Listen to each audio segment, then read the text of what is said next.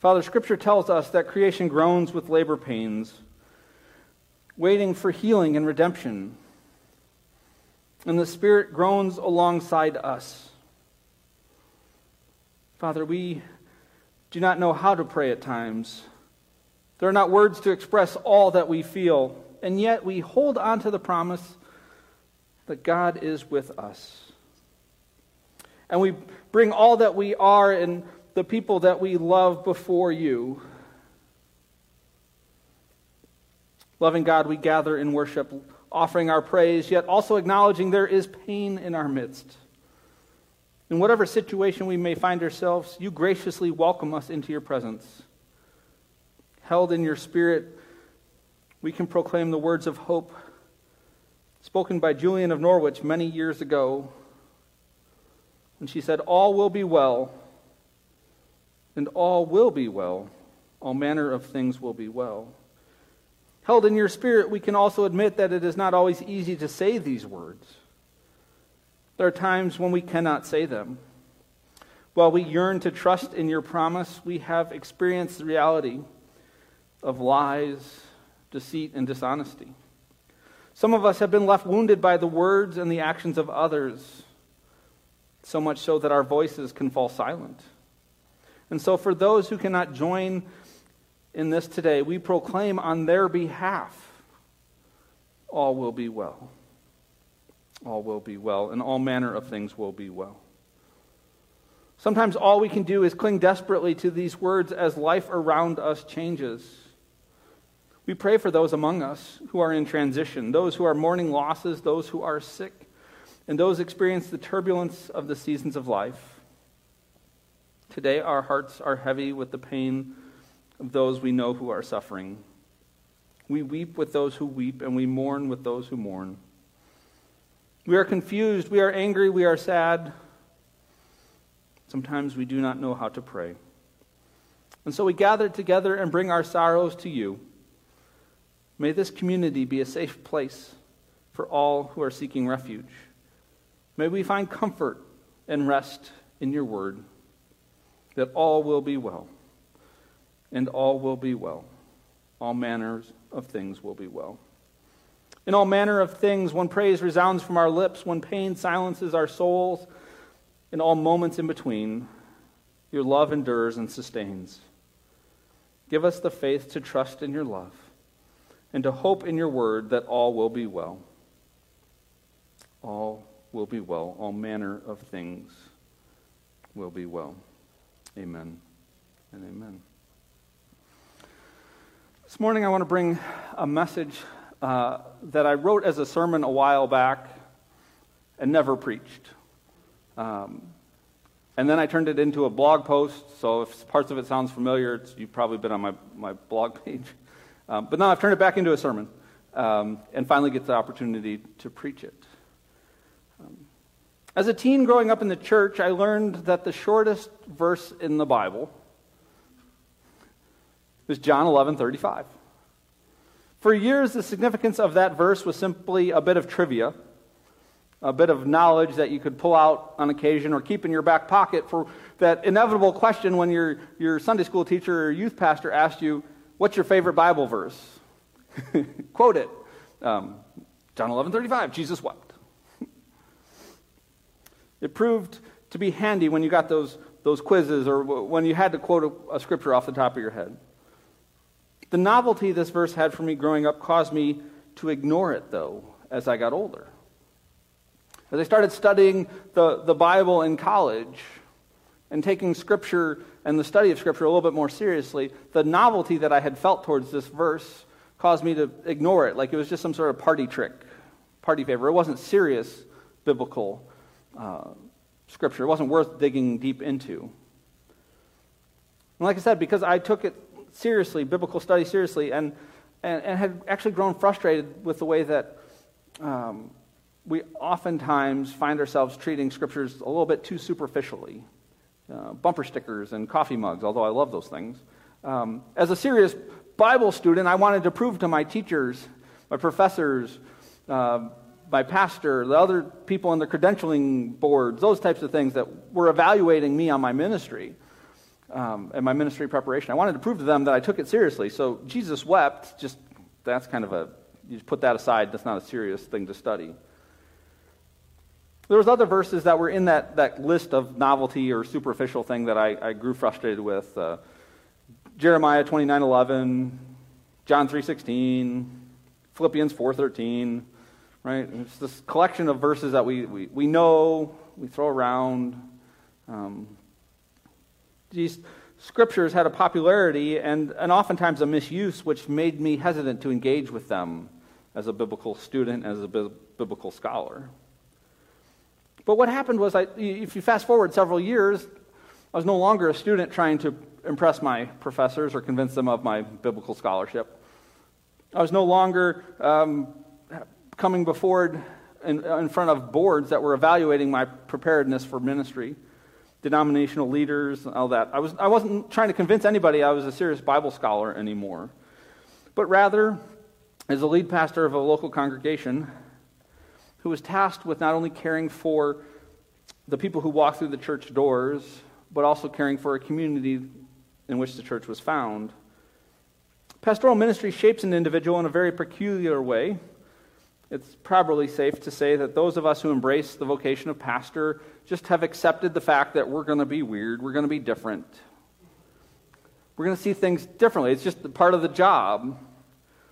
Um, we're formed in unique ways by how we engage the world. And so, one example of that is how I find myself, probably more often than I should, explaining to somebody why I just said something along the lines about how much I love funerals. I'm weird as a pastor. Like it shapes you differently. Um, there's a unique type of grace, though, that is experienced through the process of saying goodbye to loved ones. And I marvel at the social dynamics. I, I think this is why funerals in, in, in, intrigue me so much. There's this social dynamic that happens only in those moments for a few hours or a few days. We are collectively given per- permission to grieve. It's okay to be upset for those few moments, those few days surrounding the loss of a loved one. As a community, people say, Yeah, that makes sense that you're upset. And they give grace, and they give encouragement, and they give extra love and support. Most of the time, our culture tells us that acknowledging pain, acknowledging loss or grief is a sign of vulnerability or a sign of weakness. But when we gather together acknowledging that we have lost a loved one, we become a small community that gives the members of that community permission to mourn. And so there's this holy transparency and fellowship with funerals that honestly, pastors spend a tremendous amount of work the rest of the year trying to develop in our congregations under more normal circumstances. But just instinctively, when someone we care about passes away, we become that community that, that knows how to grieve together. And in these quickly fleeting moments where it is expected for one to be grieving, there is freedom to be honest about our feelings. When some says, someone says, How are you doing? It's not, Oh, I'm fine. Let's move on to maybe talk about the weather or something else. But it, we understand that there's a deeper sincerity behind that question How are you doing? And we can be honest with others, with ourselves, and we can be honest with God in these moments. And so, by acknowledging our pains, we receive grace. By being honest about what we're experiencing, we receive comfort. We experience healing. And so, for the past several years, I've wrestled with this idea of grieving as a practice of receiving grace. Experts in a variety of fields, um, scholars and, and doctors and scientists and all different types of people will tell us that experiencing grief is normal and honestly is healthy. Yet, I've observed some very real barriers to our participating in a healthy grieving process. Some of those barriers look like the fact that grieving makes us acknowledge our vulnerabilities and weaknesses. While we live in a culture that places its highest values on strength and independence, grieving makes you look vulnerable makes you look weak in a culture that says the greatest values you can embody are strength and your ability to do it all on your own. Grieving can make other people uncomfortable because nothing can be said or done to fix the situation. There's no quick fix. I mean, when you comfort someone who has recently lost a loved one, there's no words that you can say that is going to fix that situation. That's why we feel uncomfortable, right? Because there's a need there that we know we can't meet. Grieving requires a space in which it's okay to operate at less than our best. Right? Yet our lives rarely have enough buffer or margin to not perform at 110%. Right? And so we don't grieve because we can't let ourselves shift down a gear.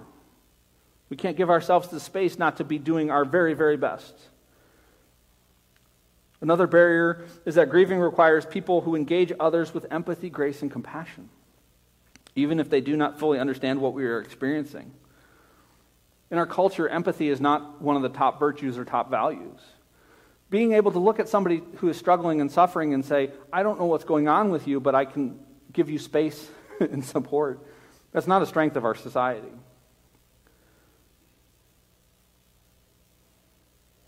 So, grief can arise due to a variety of losses, not simply the death of a loved one. Yet, collectively as a society, we seem to have agreed subconsciously or instinctively that that's the only one that we're going to give space to. That death is the only acceptable source of grief worth acknowledging. That's a real barrier in our culture. These barriers are, they prevent us from acknowledging the profound losses we have and experienced. And because we don't acknowledge them, we make it difficult for ourselves to receive the grace and the healing that comes from mourning a loss in community with others. Whether it be the loss of a loved one, loss of a job, loss of financial stability, loss of a pet that you cared about, loss of whatever it might be, our culture tells us you just kind of need to get over that. Sadly, Christians have not only experienced the barriers listed above, but we've added our own unhealthy and unbiblical barriers into the mix as well. So sometimes a barrier can be that we think being a Christian means we're supposed to be happy all the time.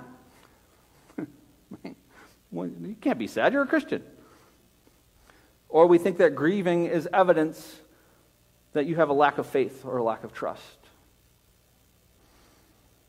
Or we might think that grieving means that we don't understand that God is in control. If you knew that God was in control, you wouldn't be so upset. Or another barrier could be that acknowledging feelings of loss means you are not acknowledging God's blessings that you've received. Just look at the bright, bright side of things. Just look at the good things that God has given you. Just ignore the, the difficult thing, right? You're, you're focusing on the negative. You should focus on the, on the positive that God has done. And so we as Christians kind of put this barrier in front of ourselves. Another barrier in the, in the Christian world is that others may have experienced greater loss than you have experienced. And so maybe we feel shame or guilt for feeling the way that we feel when we know that somebody has lost just as much as we have or more. And so we don't want to acknowledge it. After all, the loss of my goldfish probably doesn't rate up to the loss of somebody else's loved one, right? I don't have a goldfish. I didn't lose a goldfish. but despite the fact that most books in the Bible capture an individual or a community experiencing some amount of loss, some sort of grief, I mean, the, the, the scripture that Pastor Hannah read to us this morning is, is a scripture written by somebody in deep sorrow, deep mourning. But for whatever reason, Christians are hesitant to embrace those biblical words as our own. We often have an unhealthy relationship with grief and a collective inability to mourn losses, whether big or small. Life is about growth and change, but it's also about loss and pain. Often it's easy to mask the loss with the hope of the future, to move on to the next thing, to focus our attention to what's coming next without ever really confronting what's right in front of us in the present. Time and again, I've witnessed our society's deep need to be led in mourning. There's these moments that, that grief and mourning just kind of break out in unexpected and, and, and surprising ways. If you remember back to the beginning of this year, in, in January of 2020, back before COVID was even a thing on anybody's radar, uh, an NBA legend, Kobe Bryant, was killed along with his daughter in a helicopter crash. You guys remember that? Like, I, I was surprised at the impact that that had on society at large. I mean, it's hard to remember this because COVID seems to have taken over and then the political stuff has seemed to have taken over. But for a few weeks in January, Kobe Bryant was all that was on the news.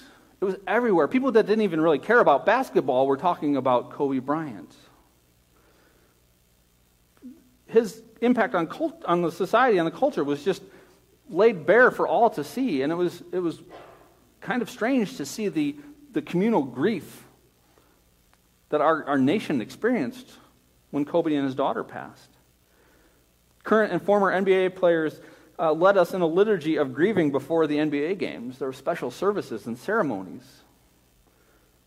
There were stories told about Kobe the player, told about Kobe the man, Kobe the father, moments of recognition and honor filled TV screens and social media alike. He was everywhere. And even some of his failures and faults and sins were brought out and discussed in a respectful manner. And the reason I bring up Kobe now is, is that it just it caught me off guard that as a society, we, we took a moment to acknowledge the passing of someone who had shaped our cultural imagination for a season. People that didn't even really care that much about basketball were caught up. Maybe it was his relationship with his daughter. Maybe it was his relationship with his wife that the, the stories kind of pulled people in. I, I, still can't explain it, but for a moment, our nation just stopped and grieved. But it's not just with Kobe that this happens. More recently, the longtime host of Jeopardy, Alex Trebek, passed away, and that imp- impacted certain segments of the population. Um, and there's been others this year. Some of these you may not even have, have known past this year because of all the other stuff going on, but Chuck Yeager, Sean Connery, uh, Ruth Bader Ginsburg, Chadwick Boseman, all died in 2020. And their losses had profound effects on various communities. And you may not know who all those people are, but there's people out there that their loss created tremendous amounts of grief.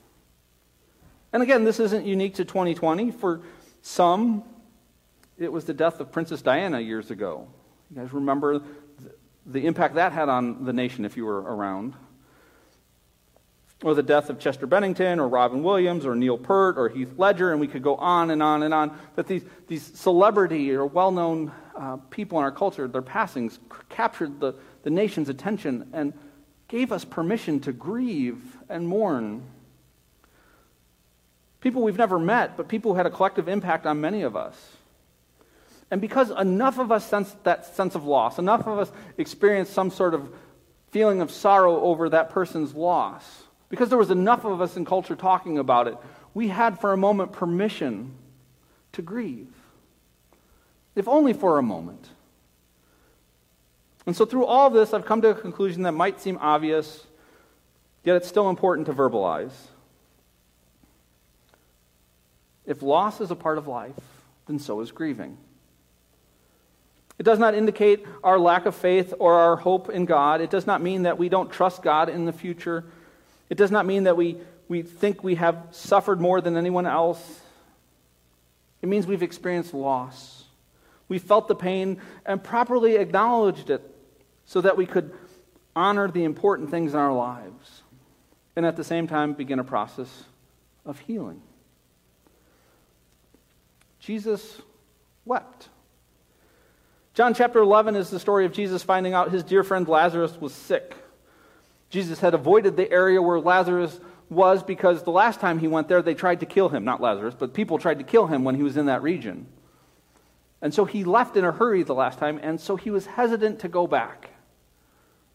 He got word that his friend Lazarus was sick, and when he heard about the news, he didn't immediately go to be with his friend, but rather he stayed where he was for a few days.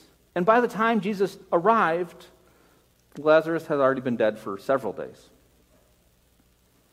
Jesus was met by grieving family members as he approached where they were. It was at this moment, confronted by the loss of a friend, confronted by the pain of a grieving family of close friends, that Jesus himself began weeping. And Jesus knew he was able to raise Lazarus. He knew that everything was going to be okay. He, he knew that his father was still in control. He trusted his father. And yet, Jesus wept. He experienced pain that comes from loss, and the Bible said he was deeply moved. It says he was deeply moved by the grieving family, and that again, he was deeply moved as he approached the place where Lazarus was buried. And many of us know the rest of the story. Jesus called for Lazarus to get up from the tomb. Lazarus raised to life and emerged alive. Jesus created the happy ending. Yet, in the moments when the loss was the most real and the most present, in the moments where Jesus was confronted by this, the reality of loss, Jesus wept. And so I come back to this simple verse now because we find ourselves in a unique situation that we have experienced this year. Not only do we have concerns about the, the impact that you know, COVID could have on our health, but we experience loss on a scale that many of us have never experienced before. In a variety of arenas and areas in our lives. And the challenge for us is to fight against that impulse, that instinct to trivialize those losses to move on to the next thing, to just chalk it up, to buck up, pull up our bootstraps, and keep moving.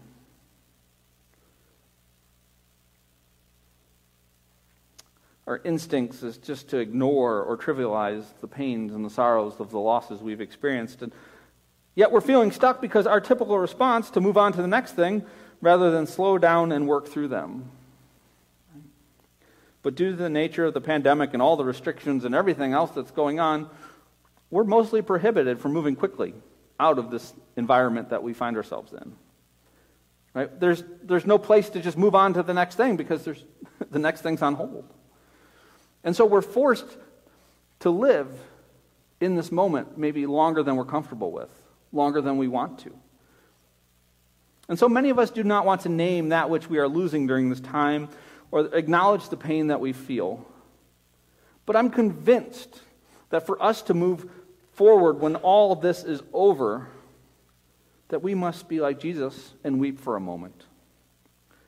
So I'm going to name a few losses in the hopes that I create space for you and all of us to have permission to put our pains in words as well. So, a few losses that I've experienced this year a loss of control over my life. I realize that I'm not as independent as I thought I was. Others have an impact on my life, and I have a real impact on the lives of others. Another loss is the loss of freedom and autonomy. Choices have been removed from me by people with more authority or more expertise. A loss of distraction or diversion. There are many things over the course of a year that I, I turn to when things get difficult when I need some lighthearted entertainment, something fun, some enjoyment. And, and many of those things weren't options for much of this year. Watching the Chicago Cubs play baseball is probably one of my favorite things to do, and that happened for a, a small, weird portion of the year. Um, going to movies, going to church gatherings. We've had a family trip to Disney planned this year that was canceled. It wasn't a real fun year. There's a loss of tradition. For, for the past seven years in a row, uh, I've taken Jonas to Indianapolis to the Supercross dirt bike races. This year, we had tickets to take the whole family. It was the first time that all the kids and Jessica were going to get to go.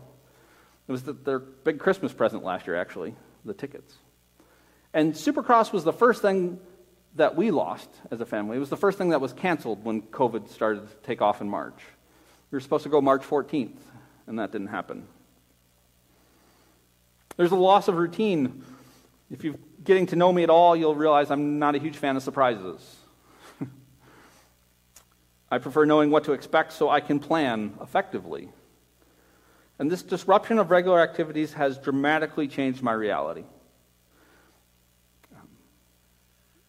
The loss of routine for sure. but also a loss of space. I love traveling. A short drive to a coffee shop to do some sermon research or sermon prep or sermon writing is about uh, the drive as much as this is about the sermon. Like, I, I love that, that moment of, you know, traveling somewhere new or something different. Um, but now I'm, I'm home or I'm at the church office for a while. And other than that, we didn't really travel much, other than the move, which is a whole other level of complexity. Um, another loss is the loss of family and relationship. How many family gatherings were canceled or scaled down this year? Easter, Fourth of July, birthdays, family reunions, Thanksgiving, Christmas, graduation parties, and so on. And this is just a quick list off the top of my head. I'm certain we all have our own list too. I think of the seniors in high school or in college that had huge expectations for what their senior year was going to look like and how much they've lost in comparison to what they thought their semester would be like. I know family vacations and gatherings have been canceled. I know important projects at work have been stalled out. I know job interviews have been canceled. People who were about to take important steps in their lives were told that they couldn't, they were unable to weddings and funerals and children being born, all these hopes and plans are modified or canceled in significant ways. Important moments forever affected by our current situation. Jesus wept. Jesus knew that Lazarus would raise from the dead. Jesus knows that for many of us, life will go on once all this has run its course. There is a future out there that we will all get to experience one way or the other. But let us not ignore the losses that we are experiencing today. Let us not pretend that we are okay in those moments when we are not. And let us not judge others when they express their pain. John 11:35 is not the answer to a trivia question about what the shortest verse in the Bible is. It's the answer to the question about what God wants us to do when we experience loss. Cry Grieve with loved ones. Speak the words out loud. Write the words down. Light a candle.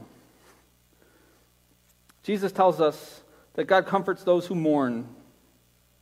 God does not judge, condemn, mock, or punish us. Rather, God comforts us in our most vulnerable moments.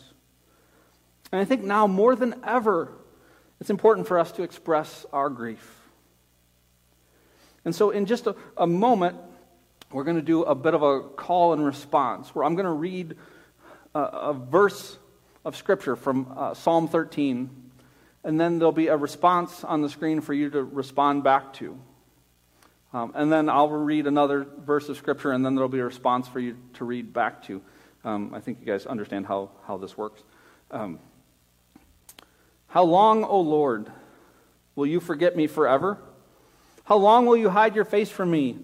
How long must I bear pain in my soul and have sorrow in my heart all day long? How long shall my enemy be exalted over me? Lord, our Lord, we feel forgotten. We know your promises to be with us always. Yet we have been alone and isolated. How long must this persist? Consider and answer me, O Lord my God. Give light to my eyes, or I will sleep the sleep of death. And my enemy will say, I have prevailed. My foes will rejoice because I am shaken. It appears that the enemy is winning. Please, Lord, stop him. We cannot bear to see this adversary, the enemy of our lives and of our community, believe he is successful. But I trusted you in your steadfast love. My heart shall rejoice in your salvation. I will sing to the Lord because he has dealt bountifully with me. Is there one more. We long to sing praise, to sense your goodness again, for deep down we trust in your goodness. Amen. You don't have to read it twice. I don't know why I did that. um, in a moment, I'm going to invite the worship team to come, and they're going to lead us in uh, a few songs. Um, And during that time, I, I want to invite you to obviously sing along, praise, pray in your seats, whatever you want. But up front, you'll find some candles. Um, and if you want to come and lament as a community, if you want to come and name uh, loss, feel free to come and light a candle. I've got three lighters up here. I've got hand sanitizer there if you want to sanitize up before or after using, because I realize we're sharing a, a lighter here. Um, come, and if you want to come and light a candle and pray, or just stand for a moment or return back to your seats, um, that will be an option for you. And we'll just use this next few moments of song and praise as a time of communal lament. Um, I meant to tell the worship team before they made it up on the platform if they wanted to light a candle, they could.